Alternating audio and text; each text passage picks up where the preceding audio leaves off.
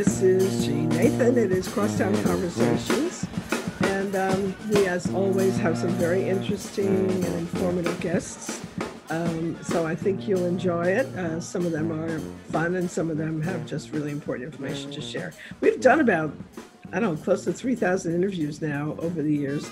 And I think um, people tend to appreciate the, the information they're getting from us. So here goes for today. We are with Sheriff Gusman, who um, I have known since the mid 90s when we worked together for Mark Morial. Those were the days, and um, he was a terrific guy to work for.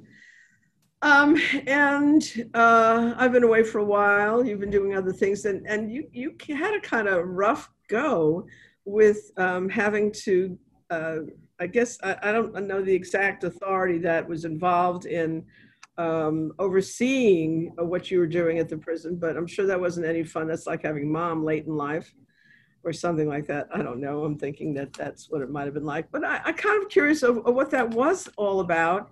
And um, you're now uh, have been told um, you're on the right track. Things are cool and uh, go forth, uh, Sheriff Gusman, and go forth, Sheriff's Office in, in New Orleans. So um, tell me about the, the period that you were having to deal with um, some oversight and then uh, coming out of it and how you see the future. Well, you know, Jeanne, it's been a journey. And, you know, the journey started, um, you know, I got elected about eight months before Katrina. And Katrina really turned you know, the city upside down, uh, and it turned uh, the sheriff's office all around. You know, we used to be the eighth largest jail in America. Really? In New Orleans, over wow. thousand inmates on any given day, and, and we had 13 different buildings, and now uh, we have two. And the process of transformation uh, is that journey that I'm talking about and in right after that uh, journey uh, was starting, uh, people started saying, "Well, you know, your your facilities are substandard." I said, "Yeah, you you know, you're right. They are. You know, uh, we were trying to move out of a bunch of them, and Katrina really forced us to go that were very difficult to be in. So we set about the process of demolition planning, uh, permitting and the entire process to to get to where we're at today. And it hasn't been easy. Uh, as you said, along the way, uh, we started to get oversight. Uh, we entered into an agreement uh, with uh, the City of New Orleans, with the Department of Justice, uh, with some plaintiffs, and said, "Hey, look, we can do better. We are going to do better let's set out, you know, a roadmap uh, for us to get better.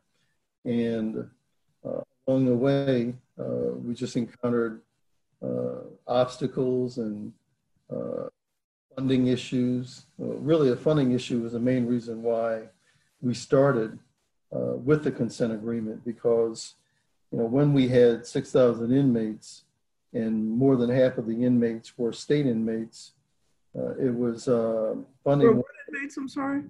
Were state paid for inmates. Uh, we really didn't have as you know the financial issues, but when the entire burden fell upon the city of New Orleans to fund, uh, that's when we got pushed back and said, "Oh, you know, we're really not going to fund that," and we we had to enter into into into this agreement.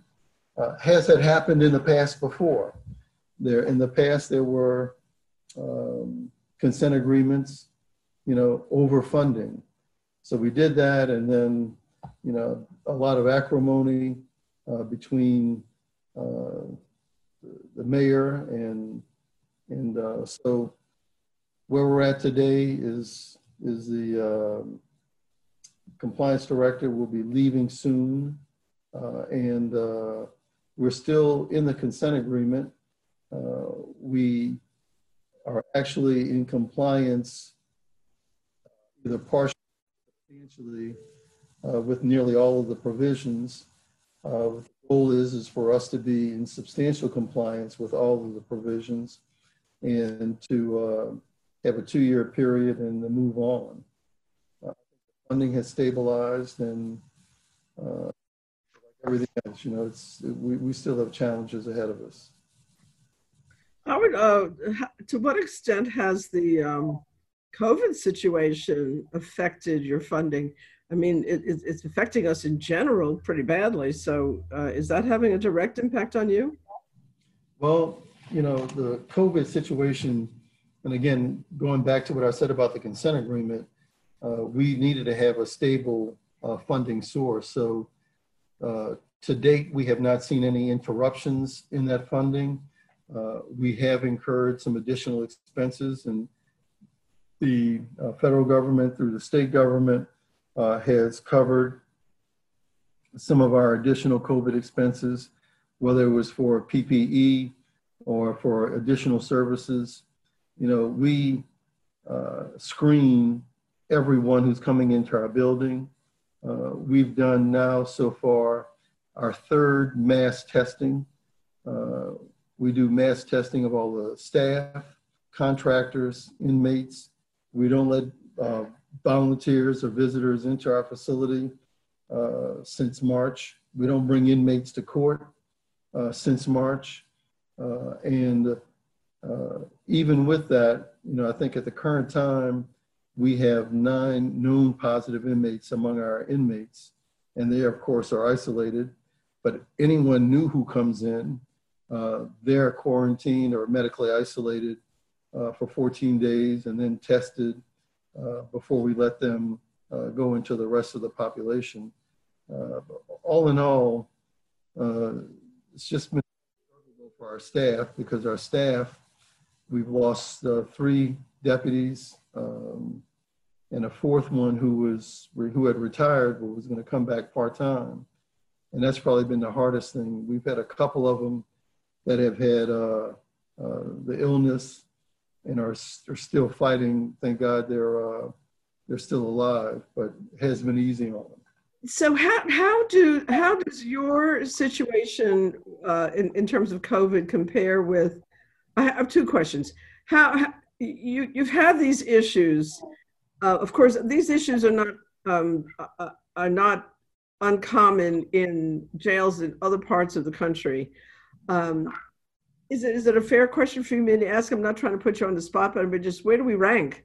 I mean, uh, like, are we up there in in uh, sort of bad boy uh, land, or are we um, uh, doing a reasonable job now? Of course, with the agreement, you've been working really hard on it, of course. But when you first came into the situation, uh, how did we rank, and how, how are we doing? Well, I think overall, look, there are other jails around the country that have consent agreements or judgments. Uh, uh, so we were probably in the lower, you know, lower tier on that. Uh, our facilities were really challenged. We had, um, you know, facilities that were built in the early 60s. Uh, you know, when people really didn't have the idea that uh, you could do direct supervision, that you could work with, um, you know, the inmate population and help them become better. The idea then was just, you know, lock them up and make sure that lock is really tight. Uh, so uh, we've seen a great transformation. You know, we do direct supervision. There's only one other jail in Louisiana that does direct supervision, where the deputy interacts with the uh, inmate population daily, constantly, uh, in there in the same uh, living area. Uh, so we're we're really doing well. And as far as COVID goes, uh, look at one extreme. You know, uh, there have been a number of uh, of outbreaks and deaths. You know, thank goodness we're not there, and you know, we we've been getting ready for it. we want to be as prepared as we can be. You know, I've been working on a temporary uh, COVID-19 shelter. Uh, and uh, hopefully, you know, we can do that. Hopefully we won't need it. but, you know, I have to be prepared in the event that we do need it. We certainly don't know what to expect in the fall. There's been a lot of conjecture about flu season and, and whether that's going to double down on uh, the effects and and uh, we still really don't know how um, future surges may uh, come, and there's no clarity at all about whether this is a come and go uh, kind of thing like flu or it's going to be we're going to get over it. I mean, I've, I've never in my life I've never dealt with more uncertainty. Jeanne, you're right, and, and people don't. I'm not saying people, but you know, the scientists, the doctors don't seem to know. You get it? Will you get it again? Can you get it again? How soon can you get it again? Uh, so, you know, right now we're just being very vigilant. Like I said, we basically close to a lockdown as we can, but as you know, uh, we get arrested in every day. Uh, our deputies, staff, contractors have to go home every day and come back. So we just try to do as much as we can to uh, caution them, to get them to wear protective uh, equipment, uh, and to uh, and to monitor their health and the inmates' health. So um, I, I, uh, this is maybe a little bit off your uh, terrain, but um, certainly there's a there's a, uh, some trends both nationally as well as locally for seeing some heightened crime. And I'm not one that normally focuses on crime because I focus on education and and and and, and you know job opportunities and all the things that um, we know contribute to people winding up on the streets trying to achieve some kind of station in life and funding for themselves, um, et cetera. But uh, to what extent has there been in, in New Orleans um, an increase and what are the patterns, if any? Is this something that you, you feel qualified to talk about or is well, that a, an NOPD question? Well, I can tell you from my standpoint, uh, look, uh, when the COVID came in March, we worked with the judges and uh, were able to release a number of people uh, who were here on nonviolent offenses. Uh, we had been working in that direction. Uh, we got our population down to right above, right below 700. I can tell you that since then, the population has been creeping back up. Uh, we're now close to 900, and it's you know, it's it's violence. It's uh, uh, we do see an increase in violence, and and uh, whether it's domestic violence or just the, you know, the regular street violence, uh, armed robbery, shootings. So I, I, see it on the rise, and uh, really hope that as a community we can, and really as a nation, that we can get a handle on this and say, this is not where we want to be. Yeah. Um, you mentioned about having um, direct supervision, which I'm not sure I understand exactly the definition, although, you know, it's clear you said that there's more interaction between your deputies and, and, and your inmates. Um, you know, of course, we all, those of us who are um, looking things from kind of the humane side, we're always saying, are, are, are these guys who are in, are they getting any kind of exposure to work, training, study opportunities that can change their path? Well, first of all, when you look at uh, the way inmates are supervised, there are three basic types. Uh, one is what we call um, podular remote, where somebody's in a pod and they can look down or look out and see everybody with them. Uh, there is uh, remote supervision where you have to linear remote where you have to walk down a hallway and look into each cell. and then there's direct supervision where the deputy's workstation is inside of the housing unit and they don't have to leave or you know there's no separation between them uh, to see the inmates and the inmates can talk to them converse with them uh, what what we've seen and what the everybody's seen across the country is that this is a better way because the, you know it's safer deputy can feel more. And as far as you know what we do uh, keep in mind this is a jail. However uh, we have a school. So we have the travis hill school here that's operated in partnership with uh, the orleans parish school board we have had uh, almost a dozen graduations so far. And when I say graduations, I'm not talking about a GED.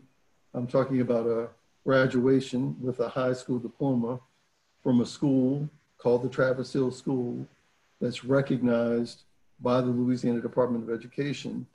Uh, we have group sessions that we operate here. Uh, we have uh, social workers, counselors on staff. Uh, we have uh, we have a uh, GED program that we're working with for the older adults, combined with literacy to help them. then you know there's some parts of the population here that are difficult to work with, uh, either because they are um, violent or they, you know, they just don't want to work with us. Uh, we have arts and crafts here. We've had UNO has worked with us to uh, publish a book of women poetry. Uh, we've had art uh, produced by uh, some of our inmates here. So the whole idea is to keep people as busy as they can. But when you talk about learning a, a, skill, work skill, that's a little uh, because you're not in prison. I, I, lost what you said. You were garbled for a minute there. That's a different story. It's a little more challenging to teach skills, work skills, because you're not in prison. However, uh, we do have a transitional work program uh, where we have we employ people who are nearing the end of their sentence and we keep employing them if they're good workers afterwards so i have probably eight to 12 people that work here uh, who are formerly incarcerated uh, who work in as plumbers electricians uh, general handymen uh, to help keep this place going on so uh, job skills are important. And, but you know, one of the biggest job skills, picking up, being on time to come to work. You get that, then you can start training people on how to how to do what you want them to do. Mm-hmm. Tell me, um, what are the what are the what are the opportunities going forward in the future where you might be able to achieve um, greater ability to either train or teach or uh, uh and, and, develop opportunities for inmates because i mean uh, tell me i'm wrong. I'm sure there's a percentage of the population that are just plain old bad guys but a lot of people fall into crime out of very complicated situations and given up, um, alternatives can can move beyond where they were.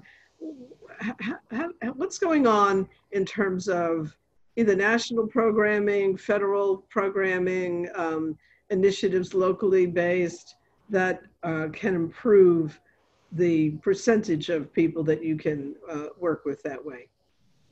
Well, you know, first of all, we talk about people coming back into society after they've been in jail. Everybody makes mistakes. And when someone comes in, uh, whether it's was it's jail most of the time, reentry should start that very day. That very day, they should be thinking about how they're going to go back into society. Uh, we had a very strong reentry program here. Uh, we uh, now have that program relocated to Plaquemines Parish. We work closely with Plaquemines Parish Sheriff's Office, um, but we have we also have a day reporting center here, a day reporting center uh, which is designed at keeping people out of jail, people that are on probation or parole, that are about to reoffend and go back in. Uh, we work with them on anger management, on thinking for change, on uh, not being addicted to the and we get them uh, job skills, job opportunities. Uh, and our DRC program, Day Reporting Center program, is ranked as one of the best in the nation. What is that? Say the name of that again. Day Reporting Center. Mhm. So what I, what I said before about how it's important to have that habit. Uh, so waking up and coming to work. So what they do is they wake up, we give them bus tokens if they don't have uh, transportation, and they report here uh, next to the Orleans Justice Center, not on the jail property. And, you know, from that, on that day, Monday through Friday, and then we get them to do these uh, skills training. Uh, they also participate, have to do a volunteer uh, work program, uh, and then we graduate them. And you know, by the time we graduate them, they're in a better position to hold a job uh, and to get a job and to keep a job. So I already mentioned to you our transitional work program, which I think is one of the best. You know, if you're still incarcerated and you can have a job and you can come to work uh, and when you leave being incarcerated, uh, you can uh, keep that job. One of the things that we have to work on in this state, though, when you talk about what can we do, is halfway houses. So, federal level, there are halfway houses. You know, one of the requirements of being in a federal halfway house is that you have to have a job. Uh, so it, with state halfway houses, which would be another step down before you're actually released, then, and you had a job, you'd be that less likely to reoffend and go back. So we're working with the state legislature to try to get that passed. Um, you know, it's it's important to have that. Come up in the next session. Uh, I'm hoping in the next session in the, in the spring. But it's important to have that tool. Uh, and, you know, it's, it's a tough one because people don't like to see people that are supposed to be incarcerated out. Uh, but most of them are going to come back.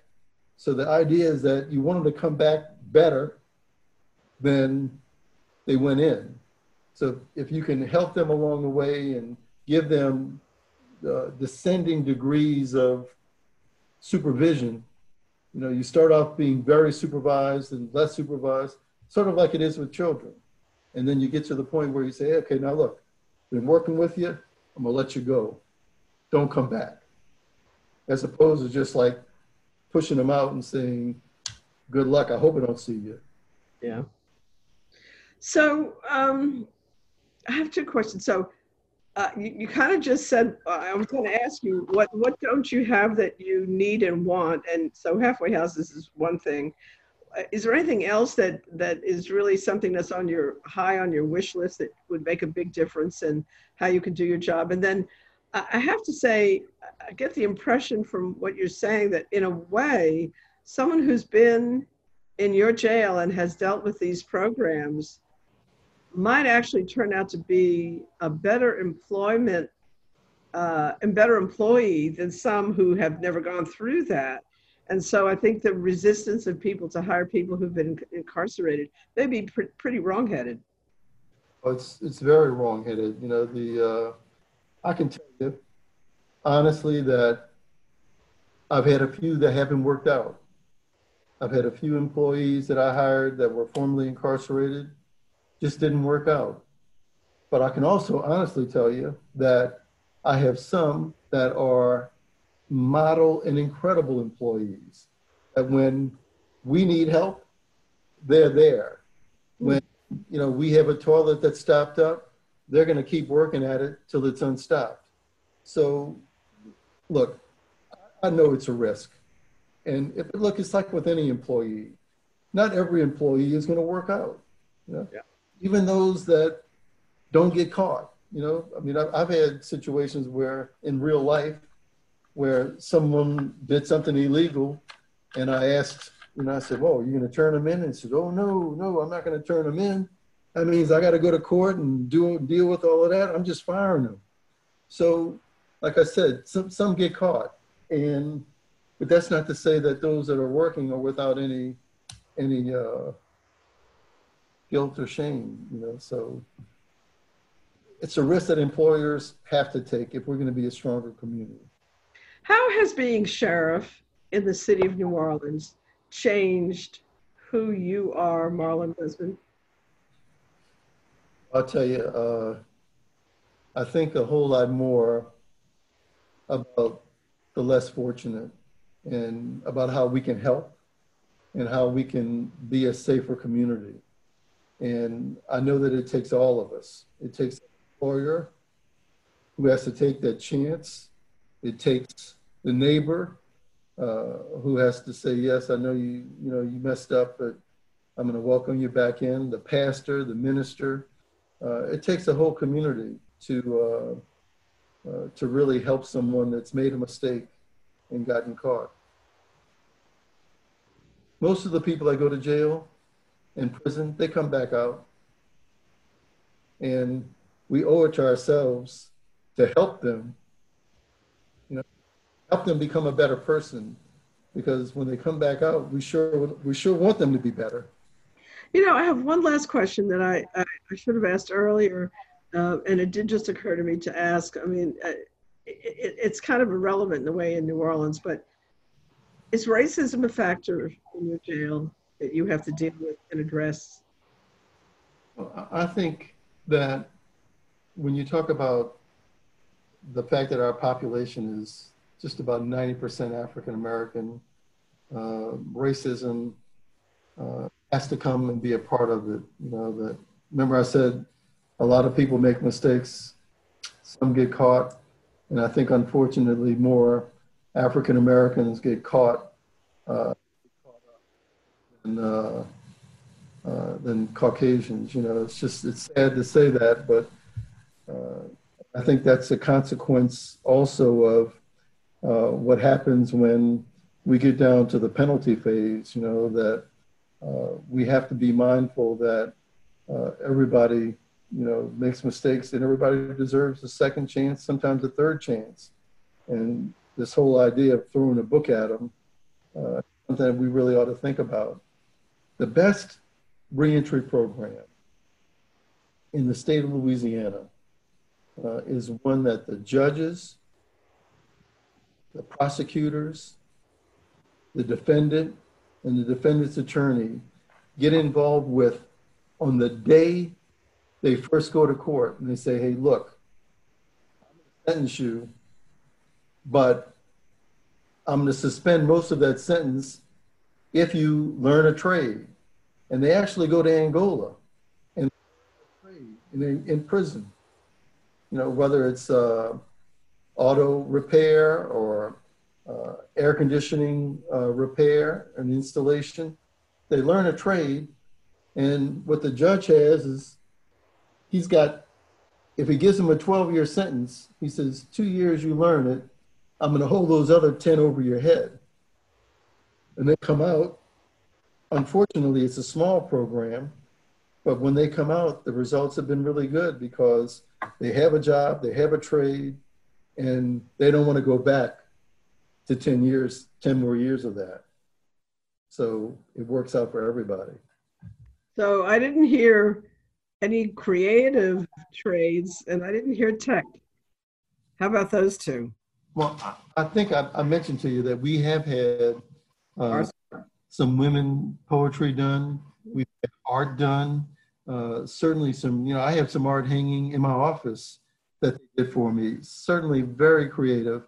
And I, and I get it exactly what you're saying is that not everybody can be a plumber not everybody can be a welder or electrician, and some people are more creative. Now, we've done some tech programs at the Day Reporting Center, uh, but this is probably a, a future area, you know, where someone can use their creativity. You know, we, we've done some uh, rap songs here, uh, some music here with the inmates. And, you know, so, you know, yeah, that, that's the future. That's what we ought to be looking at is how, how we can be more flexible in how we train and help people become better. Um, thank you so much for your time. I want you to keep us in mind um, when things develop and, and uh, you, you want to talk to the folks out there, please give us a call. Thank you, Jeanne. I sure will. I appreciate it. Thank you, Sheriff. Thanks. Bye. I am uh, here at this moment with a very interesting gentleman. His name is Johnny Liss. Is that the right pronunciation? It is Johnny Liss. You got it. I, am not going to try to say what, who you are and what you do because um, you've had a very interesting career. And uh, I know what it's like when you've done a lot of things and people ask you, what do you do? And you kind of go, well. So I'm going to say, tell me a little bit about um, who you are as a little, little, bit of introduction. And we're going to talk about Jam NOLA, which is an amazing experiential thing you've put together at the most bizarre time, and yet it's working. So that is a very important story. Yeah. Um, well, well, thanks. So first, um, so I, you already heard I'm Johnny Liss. I've um, pretty much um, done a lot of different things. I would probably consider myself, and I'm a bringer of joy first and foremost, and happiness. And I was put on this earth to um, make people happy and to um, bring people together. I'm what you would always call a. Uh, I'm a. I'm, I'm one of those connectors or nexus points in friends and relationships and business. Um, and it's always just come naturally to me. Um, I um, I'm a, a marketer um, for many, many, many years of my career, uh, a salesperson, and a big event person. I would probably consider myself one of the best event organizers. Um, I've ever met. Um, if someone asks you. Oh, whoa. Okay. I'm not going to do that in a Trumpian context. I'm going to take that in the context of you really do great events. I do. If, if you've ever, yeah, I do. I do wonderful events, really. Um, and it's all about bringing people together and the experience. I'm a really experiential person. Um, and um, I, I think um, my uh, my story will probably go back to maybe that's relevant to Jamnola. It really goes back to maybe almost 15 years ago. Well, gosh, 9/11. So, um, you know, I, I, really wanted to start something called Laughing Class. There was a time period when people really were unhappy and depressed and didn't really know what the future would hold. And I talked about doing something called Laughing Class, which was more of a self-help seminar to try and bring um, people together. And it had a expo area where you would do some selfies and photo opportunities. And I never really got it that far off the ground. I stayed more in, um, you know, what, what my comfort zone. And, uh, you know, time went on. And then probably about uh, three years ago, um, I went to the Museum of Ice Cream, which was um, in San Francisco. It was created as this, it, it, was brilliant. And it was a total fun, you know, very superficial um, experience where you were given um, different samples of ice cream and went through all these fun rooms that had everything from unicorns to a sprinkle pool and you know people just taking all these photos. And i boy was i happy when i left. I said my god that was just incredible. Um, it was a great experience. And then i went back um, home and a few things happened. I actually grabbed these magazines because um, first um, new york new york magazine had this cover here if you look with the uh, smiley face on it right here. And the cover was Get Happier. It was all about these popular courses at universities about lifestyle and happiness and so on. Then Time Magazine um, came out with this right here, which is the, uh, let's see if you can see it, the science of, uh, oh, I got a background here, but it says the science of laughter. And then um, the science of happiness came out right here, another Time Magazine piece. And I started saying, my God, um, everything I thought about all these years ago with happiness is starting to come to the forefront because of just the world today. And um, my before I forget, I'm going to ask you to, yeah. um, if you don't mind, send me uh, the references on those. So of course, oh yeah, I will, I will.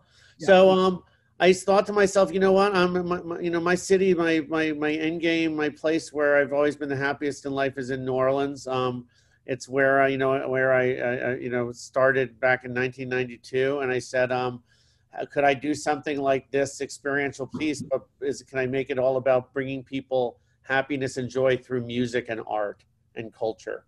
And so that's my, I, I, you know, when I get something stuck in my head, I went on a mission with my partner Chad, and we said, how are we going to do this? And you know, I'm a transplant in New Orleans. Um, I'm not a native New Orleanian, so in order to do that, I had to really go and find partners, true true creative partners that were rooted in culture in the city, and that's when I found um, Colin Ferguson and Kat Todd, who um, are the founders of Where Y'Art. You know, that represent over hundred artists in this virtual um, world, and they're just uh, incredible collaborators. And I flew them to New York City with me. We took them on a whirlwind tour of uh, a few different museums and experiential concepts, and then we flew back down to New Orleans. I said, "So can we do that here?" And that's the, where the story really, you know, went full speed. Wow. Okay. And So that was exactly a year ago, August a year ago. only a year ago. Um, and and so when did you actually? So first of all, what is Jamnola? Oh, sorry. Yeah. and what did you? And when did you open it? So um, I, I hate to say Jam Nola is an experiential museum. I, I want to call Jam Nola a cultural funhouse, is what um, uh, or an art maze. Um, and uh, it's um, it's it's basically um, it's uh, twelve exhibits um, created with the collaboration of um, twenty plus artists. We actually have twenty artists and nine collaborators. We started with eight and ended up with twenty and nine collaborators. Um, it's uh, it's a uh, topsy turvy, upside down stroll through some of the city's cultural gems.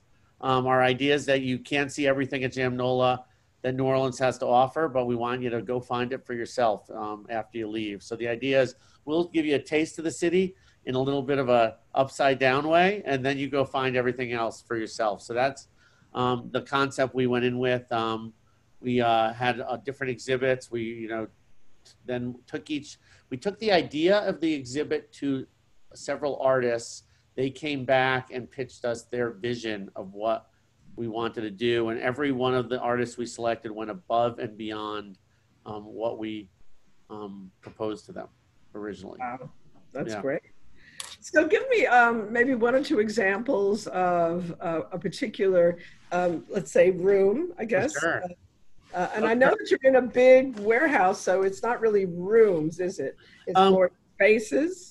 Yeah, we, we actually I had we're we're on the we, we are um, on a building in the NOCA Institute. Um, we actually I had to actually present to them my concept, and they felt it was you know their mission is about you know culture and art and um, you know um, education, and we had very similar missions. So um, we uh, so I, I rent from them. Um, the building was um, used to be Habitat for Humanity. It's about five thousand five hundred square feet and we created a maze like a labyrinth basically. We changed the walls and we created 12 exhibits um, and the, every exhibit is very different. I can give you um, one um, i'll give you an example of one. It's called what's your jam? Actually the mural behind me is one of the murals by an artist named co courtney buckley that's behind me. What's your jam um, is all about um, figuring out whether uh, art uh, food culture or music um, what brings you joy and uh, for me it's all of them probably um, i'm a foodie also um, but um, so that room has four pieces in it. There's a, a floor mural by an artist named josh haley that is a cluster map a digital map of all things good about new orleans um, um, from everything from um, oysters to uh, architecture um, it's a serpentine of the mississippi river. It starts with a heart and then turns into the river and the river is like in a gold um, color and pattern then there's a piece by Courtney Buckley, Co., who's a very well-known artist who's behind me.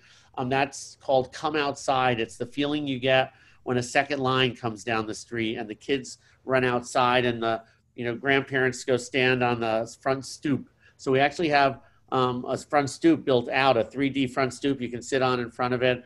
Um, then if you turn the corner, you're still in the same room. There is a uh, a piece by a royal float artist named um, uh, Noah Church. Um, it's called uh, "You Hold the Key." It's got hun- hundreds of characters painted in it of different Mardi Gras crews, from Zulu to Rex to Barkus to Chewbacchus, and they're all together on the walls. And you would never see all the crews marching together, but at Jamnola, we got them all like in a crowd together. And um, there's immersive photos. So if I stand um, in a location and I hold a curtain that's on the painting, it turns three dimensional in the photo that you take. And then we've got a wonderful, um, the fourth photo in there is by an artist named uh, uh, Jeremy Payton, and it's called The Wacky World of Food. It's got a three dimensional giant po' boy and a, and a, and a, a group of um, painted um, um, gentlemen who are all very stuffed and very well dressed, as in dressed and you know overstuffed po' boys. So, uh, and then there's actually a cultural activation in the room because we wanted to do something very. So we have the old school artistic view, and then we have something we call the digital concierge. So there's a you can take your phone. We had to change it for COVID, so you don't have to touch anything, but you take your phone, you scan it against a little like iPad device, and it'll give you an email where you um, can um, get the uh, the history of po' boys and um, the top 11 po' boys by Dr. Nicole Caridad Ralston, who is a food critic who has her own um, Instagram blog called um, Eaton Path NOLA. So that is all. What? Eating path? It's called Eaton, like beaten path. It's Eaton Path NOLA. Oh, okay. So um, so yeah, a, a lot of the rooms have these cultural concierge activations, and you actually when you when you arrive at Jamnola, you take your phone, you do a scan, and you get a microsite created that would say, "Dear Jeanne, um, here's your microsite," and you would click on different activations. There's essays, there's um, cultural information. It'll collect some of your photos. Um, I guess so. Uh, you know, Do you, do they, uh, are they able to go uh, back to those after they've left the Yes. space?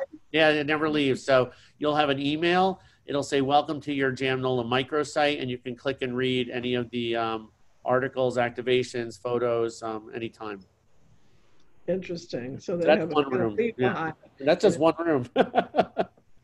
Wow. And how many rooms are there? there are there's twelve. I would call there's twelve different rooms. Some are a little more passageways. We have a, a, a like we have a um a, a walkthrough, a transition area called um and the bead goes on. It's filled with twenty two thousand recycled beads that were all taken from ARC, Greater New Orleans, and put into patterns by my partner Chad um, Smith, and laid on an epoxy floor.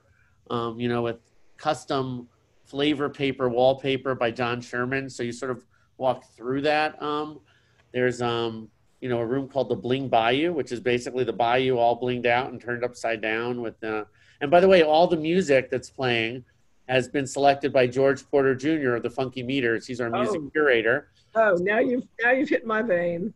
So you know George in in the Bling Bayou, he picked Rusty Kershaw, who I'd never heard of, who did you know old song, old school. Yeah, so so that's who's playing in the Bling Bayou. You know, you have second line music playing in the uh, What's Your Jam room. Um, we've got this beautiful room called Spirit Trees, um, which is really about. Um, it's by the it's by the um, the artists are called are named um, the Milagros Collective and their room is about a modern interpretation of spirit bottle trees. And um, and this the this giant tree we have has recycled wood from the Mississippi, and um, the bottles that are on the trees are filled with good intentions. Inten- you know, and our artists really wanted to have a cultural historian actually write about the history of the spirit bottle trees and their journey from West Africa through the South, um, because we, we you know we wanted to make sure you got the cultural information and not just you know the fun photos so um, we have a great historian named terry simon who wrote a piece about spirit bottle trees Hmm. So, um, gosh, that's a lot. Let me ask you two questions. um, uh, when did you? Okay, I, I don't think you told me when you actually opened. oh sorry so um, we so uh, we, we opened on uh, we, we opened august 1st we did previews before um, we This opened, August. this au- we opened uh, 17 days ago So you just opened. Wow. just opened we were originally supposed to open um, in april but covid-19 happened Right.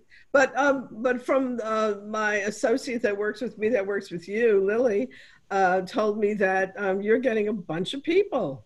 we are um we god, god thank god we, we've been um so, uh, you know you never know what's going to happen um we um are are pretty much sold out right now uh, we can't you know we, we you know we're very limited in the number of people we're letting in Sure. because of covid-19 we just changed everything so um Yeah. you know we're only allowing six people for a uh, private tour every you know we're doing different we're testing different time slots of 20 minutes every 15 minutes every 10 minutes but we're only allowing six people for a private tour or semi-private tour so it limits the number of people that can come in but um yeah we're getting an amazing response from just everyone yeah How are you promoting it? How's your, your how, what's your marketing uh, strategy? So the first, um, so we have a few strategies. We have an, what I would call, I guess, an influencer strategy, where we, you know, we we gave invitations to a lot of different people to come down um, to see for about two weeks before. Um, you know, influencers on social media. We wanted to have, um, we wanted to make sure we were accepted by the cultural community, the artistic community. The um,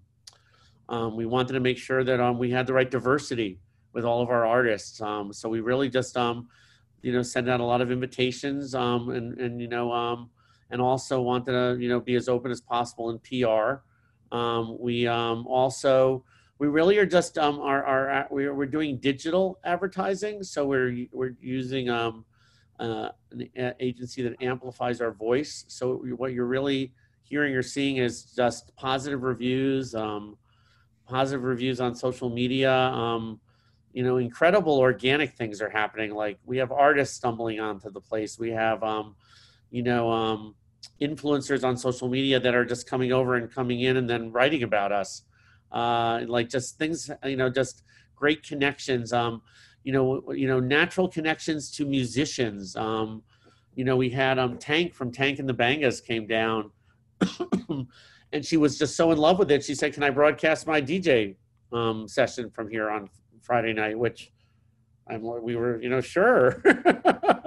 Next thing you know, Tank's broadcasting and posting about us, and just you know, uh, in the Bling Bayou. I mean, just all these wonderful, organic, natural things are happening. Um, and uh, you know, we're also um, we, you know, when, when um, COVID happened, we didn't have, we couldn't open, but we had this website we had launched. So we said, let's just raise money for a charity. So we started supporting Feed the Second Line to support, you know, 150 plus culture bearers um, with groceries. And so we, we, we, next thing you know, we just have, um, we started a celebrity campaign and reached out to celebrities with a connection to New Orleans and asked them to wear a t-shirt and promote Feed the Second Line because all our profits were going you know, to to um, the charity, and and suddenly we have all, we had all these celebrities wearing our shirts, posting about us. Angela Bassett was amazing. I would, I was, you know, just been blown away. It's just you know, you know, when you have all these things happen at the same time for different. It happened. I mean, just uh, it, it's such a total disconnect. Uh, with the COVID reality that a lot of other people have had to deal with in, in, in having their businesses shut down and having them uh, so minimal that they can't make uh, any money. Well, I don't imagine you're making a ton of money yet because uh, you're so limited in your crowd. Are no, you yeah. a for-profit or a not-for-profit? No, we're we're a profit we're we're a for-profit organization. Um, okay. Actually, with just me um, and my partner, um, we mm-hmm. um, did not get any funding um, at all from the government because of um, you know PPP and all the different um, possible organizations. We um, because all my the only artists I had when COVID nineteen happened, or the only um, salaries I was paying, I was paying just for the artists at that stage, mm-hmm. um, and they were all on you know ten ninety nine, so none of them were on payroll. So yeah, I had the same problem with my yeah. organization. Um, you know, I, I, we'll have to talk offline. Yeah, yeah, sure. Because I'm sure Lily told you that we actually have an art uh, a um, we're an arts organization arts entrepreneurial organization uh, advocacy nonprofit uh, mm-hmm. but we have a tour program called art home new orleans and we, it's the opposite of what you do we take people to studios and homes of people with art collections our purpose okay. was to promote the sale of art we'll talk more about it yeah no i was uh, looking forward to it but we yeah we um we so so we basically um were um we, we didn't really get any funding or anything. And my goal when COVID happened was just um, let's sit tight and only pay the. I, I just had to make sure we could pay the artists because that was the most important thing. I'm so about supporting the cultural economy and. Um, I, you know, the, what I and, and interestingly enough, we went from eight to twenty artists while COVID was happening, and I just got more and more excited about it. I'm like, sure, let's do that. Bring them on. so we had the artists coming in one by one painting. We made sure no one else was in the building, but they, you know, wanted to keep working. So um, it was a very interesting progression. So um, uh, the location, tell me about your location. I mean, it, it's an interesting location. It's kind of both um, offline in a way, but also you're right across the street from B Mike. You're right by NOCA, as you said. You're in the Bywater, which has become um, uh, something of a cultural mecca. When I uh, was yeah. do some surveying of people, I kind of stayed away from it because there's so many artists there, and I wanted to have a more um, typical neighborhood in the city. So it's mm-hmm. uh, it's a, it, but but people have to find you. They do. Yeah. um. Yeah. Uh, um. It's well. It's very uh, well. Obviously, NOCA's closed right now, but um. You know, we're we're in an, an incredible location of culture, and um. I mean, I stand outside at those four corners and see those magnificent murals that you know, B Mike has um you know created and painted and you see NOCA on the other side um and you see the you know listen we're in the old train station you know where um you know plessy versus ferguson happened i mean um it's it's, it's an, it, for me it's an incredible um cultural area Um, you know, we wanted to be within walking distance to the French Quarter. Where that was really important. Uh, we looked at, you know, it wasn't easy finding a location in New Orleans to to do it. Um, and this and, and, this this you know again it all came together. The site happened to be available. Um, I went and met with um, you know the NOCA Institute folks. I showed them my concept of what we wanted to do. It connected with art and music and joy. It just made sense. Um, they, uh, you know, I had to go present to the Marigny Neighborhood Improvement Association. I went to their board meeting. Um, they were thrilled with everything. They just said what a great gift this would be to put in the neighborhood. Um, you know, I thought I, I, I I was worried that there would be congestion. It's really um, couldn't be better. Everyone just says you have um, you have off street parking there, don't you? No, no, it's all it's on it's on street, but there's plenty of parking around. A the, lot of parking. You're right yeah. on the railroad tracks over there. It's pretty easy. Yeah. So I went. I mean, it, it's it's you know, I, and I live in Bywater, so you know, I'm back and forth from home. But it's it, it the art in the area and the artists. Um, it's it's it's it, it, now that when I think about it, it's the only place we could have been yeah. Um, yeah, you clearly believe in uh, the magic of, as you said, a very organic process yeah, in life. I'm an optimist. Yeah. It's probably pretty different from how you started out. And uh, uh, I, I, have the impression that you worked in the corporate world for a oh, while. Absolutely. So, yeah, yeah. yeah so this is a great relief from that, I'm sure. Um, uh, future. Let's talk about the future a little bit. So, where do you go from here? Um, well, well, both, both sort of uh, talk to me about, um, you know, uh, oh, in past, present, COVID, yeah. and and I don't want to say past COVID, but just going forward because we yeah, don't know. Yeah, sure. Well, obviously everything changed with COVID nineteen. So obviously in March we um. So I'll talk about pre-COVID. We were going full speed ahead to launch the day before the French Quarter Festival. We were going to be a sponsor. Um, we uh, in March, COVID happened. I never imagined it would be what it is now. I started thinking in March though that you know we were experiential.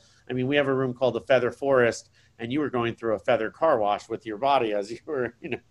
Now I, I had to go back to the artist in March. I said, listen, we have to reimagine everything without any, you know, with, to be as touchless as possible. I mean, there's um, so we have now the Feather Forest is around you and doesn't touch you instead of it being as a car wash. We had a piece by artist Marcus Brown, who's a professor at NOCA, that was a, a, a sound wall that you would touch, and now it's proximity. I just put my hand near it, and it um does it. So everything was really reimagined. Um, so that was the first part. The second part was um, we were going to have 15 to 20 people on tours. I mean, it was going to be like you were having second lines marching through there and band, you know, just incredible. Um, it was going to feel like you were almost like a festival with so many people inside. We had to change everything. I said, what if we just do private groups? Um, we already had a time ticketing concept with a company called ShowClix, so that's a requirement, and we already had that set. Um, we had to change. Um, we ha- I have a I have a cleaning in between every tour. We are disinfecting. Um, I mean, we've added. A, you know, I, I I just you know it was a little bit reactive. I said, let's just figure out what we need to do to get open. I, we're by the way, we're in um, we're in phase one guidelines. I didn't want us to move to phase two, so we don't have 50% of the people. We have less than 25% even. Um, we are just we have 24 people in a a building that should have 150 or 300 300 people actually. So we're really um i'm, I'm just careful about everything um, from the number of people to uh, you know um, wearing masks. Uh, by the way our best seller is a mask obviously artist masks. So um, so that was that's probably pre now you mentioned um, bestsellers but uh, we didn't talk about your shop yet so be sure let's oh, catch that up in a minute. Yeah sure sure. So um now for COVID right now, we opened and um, we're operating at phase one guidelines. Um, we're limited to uh, six people um, in each private tour. We have storytellers. Um, everybody has masks. Um, we have social distancing, fun social distancing signs. You know, they say six feet apart, y'all. Um, we compare six feet to the size of two trom- trombones or three umbrellas. we uh, um, we're really very careful about cleaning, disinfecting, time ticketing, cashless operation. Um, and we changed everything to be as touchless as possible.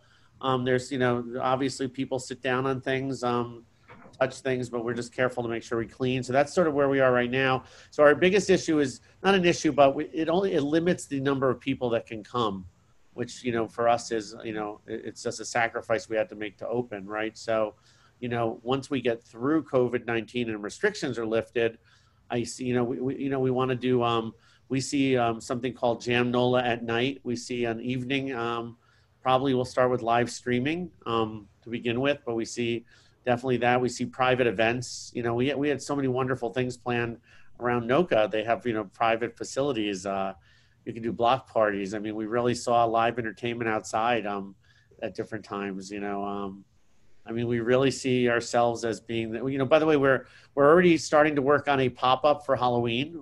You're the first person I'm mentioning it to, but I think we're going to do it um, where we would do some type of performance art again, with all the restrictions, but um, bring some other artists in that are costuming. Um, we see, we, we're, we're thinking down the line, um, what will be able to do around Mardi Gras, you know, with COVID or without COVID, um, you know, so I think, um, we really see becoming we, we see us becoming more of a creative center. And um and you know most importantly we're a pop-up in a permanent location. So um, we will change the exhibits out. Um, i don't know if it's yearly or you know which exhibits will change but um, we definitely see us um, evolving. Um, it'll change. It'll it, uh, absolutely. yeah of course it's artistic. It's culture. Always has to change right? Exactly all right. So um, shop the shop. Yes. Yes. So we have um obviously every every tour ends at the gift shop, I guess, right? so we have a gift shop that you go through. Um, we really wanted the artists to all contribute because we didn't want to just pay them for their you know installations, but also ongoing. So we've offered all the artists a space in the gift shop if they want to sell anything.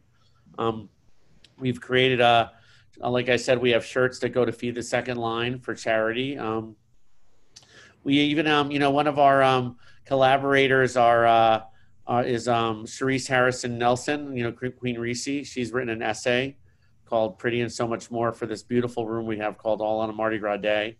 Um so we are selling some um gift items from for Guardians of the Flame um that would go go to back to them. So um uh, we also uh are selling all of our shirts you know that say Joy Art and Music or Jam Nola. We have a great one that goes to charity that um, says it's about New Orleans, uh, which is um, goes to feed the second line, and then we have um, I mean we have um, baby doll umbrellas, and we have uh, we have um, um, you know shoe uh, we've uh, shoes from Muses and artwork um, you know from uh, photographer Erika Goldring. We have um, my goodness, we're just selling it, it, it, it's just a it's a you know what it's a fun it's a gift shop with things that make you smile. You know, when you walk through a gift shop and you're like, eh, nothing for me. You want to buy something when you walk through here. There's just so many cool items. Um, our and our masks. We have masks.